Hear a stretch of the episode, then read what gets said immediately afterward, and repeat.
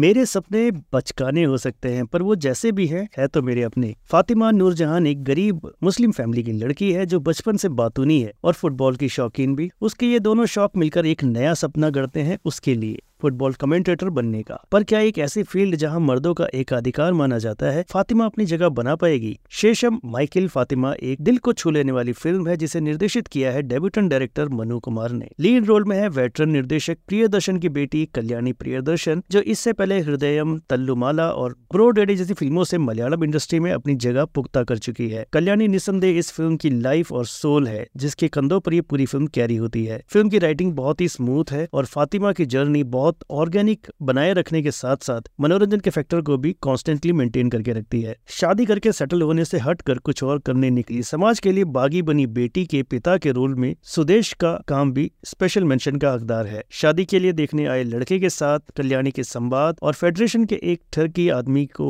जिस तरह कल्याणी डील करती है बेहद फनी लगते हैं ये सीन्स इमोशनल फ्रंट पर भी फिल्म ओवर ड्रामेटिक हुए बिना अपनी बात रखती है अब्दुल वहाद का संगीत प्रिय है नेटफ्लिक्स पर मल्टीपल लैंग्वेजेस में स्ट्रीम हो रही ये फिल्म हल्की फुल्की फैमिली एंटरटेनर है जो विषम परिस्थितियों में भी अपने सपनों को होल्ड करके रखने के लिए आपको इंस्पायर भी करेगी स्ट्रांगली रिकमेंडेड फ्रॉम फिल्म की बात with rating of five stars